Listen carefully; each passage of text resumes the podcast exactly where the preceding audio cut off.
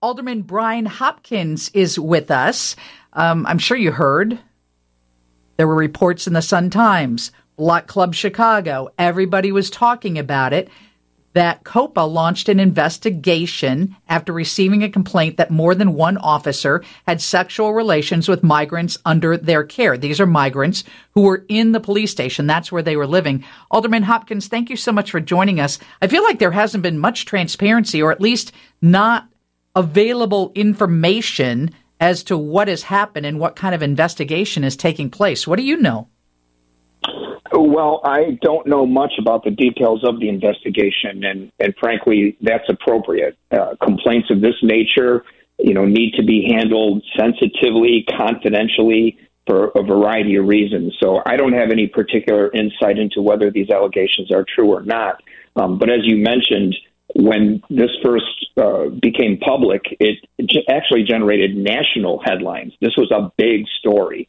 Uh, and it has since calmed down because there's really no information to report uh, that's new. We have to let the uh, investigators do their job uh, and come up with some fact based conclusions. And until they do, um, everything that we have right now is just speculation and rumors. And you've got to be very careful when you start trading in rumors because uh, that could really come back to bite you if you turn out to be wrong.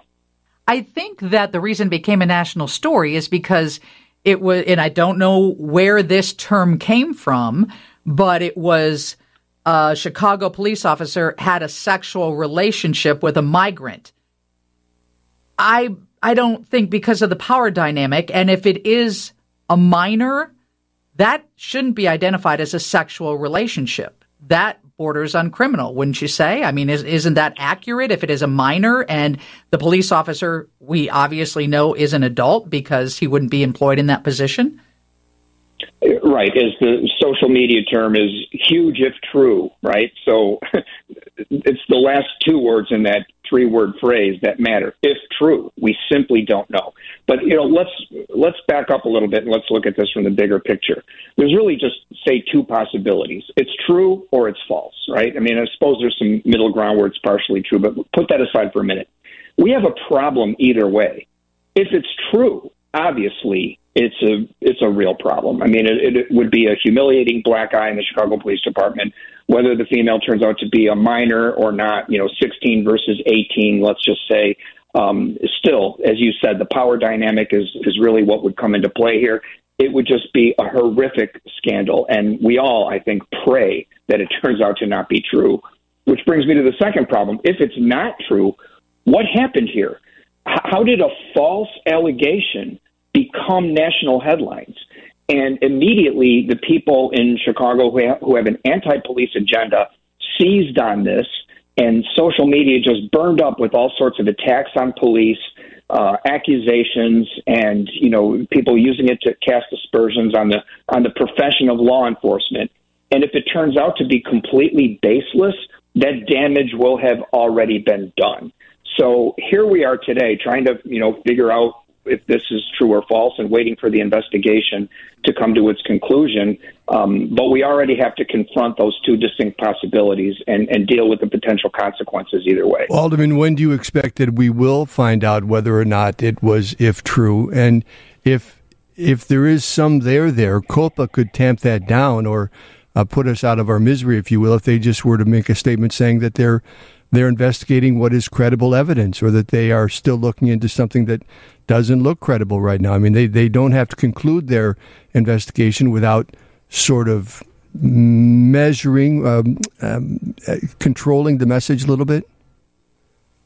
Excellent point, and you're right. Uh, I'm not the only alderman who has uh, been calling on COPA to do something like that, either give us a, just a preliminary assessment of the validity of the evidence uh, you know, stopping short of compromising the investigation. And again, something like this has to proceed confidentially and, and with sensitivity. I get that. Or at the very minimum, this was what I called on uh, yesterday that was reported in the, in the media. At least promise us that you're going to expedite this, put this at the top of the list. There's so many investigations going on right now in COPA, many of them are relatively minor, you know, involving things like, you know, giving a, a false parking ticket to somebody who didn't deserve it, whatever, things like that. Uh, so this clearly has got to be one of the top issues on COPA's docket. So treat it that way. Put all the resources you have at your disposal into this to resolve it quickly. Do not let it linger. Do not let it languish. If it sits out there like a loose end for any length of time, uh, that could cause irreparable damage. So we called on COPA to do that, um, and, and they really uh, haven't responded yet. They're just maintaining their uh, their position of silence as the investigation proceeds. Which, is, by the way, which is their right. I don't have to like it, um, but I understand it. I know that's sometimes that's how investigators work. They don't have to answer, you know, my questions at this point, um, but I can still raise them, and I think it's in our best interest to do that. Was COPA the original source? Are they the ones that first reported that these allegations were made? It was, and that is one thing that we do know. The allegations uh, originally came to COPA under the, the veil of anonymity. This was an anonymous complaint. Uh, now, again, I don't know the you know the status today. It may no longer be an anonymous complaint. Often, uh, things like this start out anonymous. Someone is uh, hesitant, uh, you know, to to raise an issue, and then as the investigation continues, they come out of the you know the the weed, so to speak, and, and provide more information. So that may or may uh, not be the case anymore. We, we simply don't know. But it did start out as an uh, anonymous complaint. There were four individuals who were named. Uh, only two of them are currently uh, the subject of, of current investigation. Uh, so that's about the only substantive information uh, that we know at this point. But it does raise the possibility again that if it turns out that there is no merit and that this was a false allegation, uh, we really have to look at the system for vetting anonymous complaints and making sure that they're not weaponized, that they don't become a tool um, that people can use saying, look, I'll make an anonymous complaint against you tomorrow if you don't do what I need you to do. And it'll on, it'll be on CNN, right?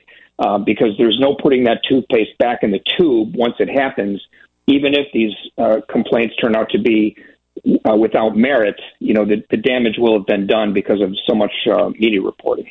Right, because uh, international organizations and even national media outlets are not going to cover the story again and say they were found that they were meritless. That's just not going to happen. You're right. The damage has been done. That's why it does behoove COPA to come out and, as Steve say said, put a tamper on it. You know, um, give us a, a something, you know, because people are still talking. As you said, social media is fired up about this.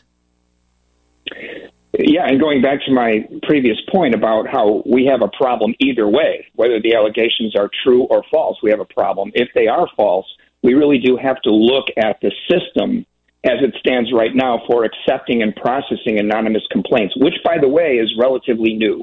Uh, it, there was a, a time not that long ago, I think only about two years ago, um, you couldn't uh, submit an anonymous complaint like this and, and, get any action. You would have to sign an affidavit. Um, if you had a lawyer who wanted to do it for you, you could kind of shield your identity that way. But you had to you had to make a statement. You had to make an affirmative statement uh, that could potentially cause you harm if it were proven later that you did it for malicious reasons and that it turned out to be false. That's no longer the case. So we have no checks and balances on anonymous complaints. Anybody can file any kind of complaint they want. They can make it up uh, out of whole cloth um, and submit it and expect that it will be treated as though it were valid. Uh, and in many cases, you know, it, it becomes uh, public knowledge, which was in, in this instance, that's what happened.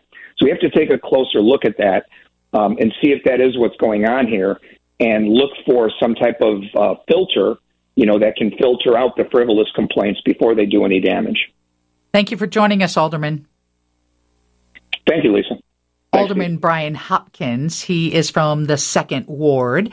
Hey, coming up, if you're a Bank of America customer, you might have some money put into your account, might be a check. We'll give you the details.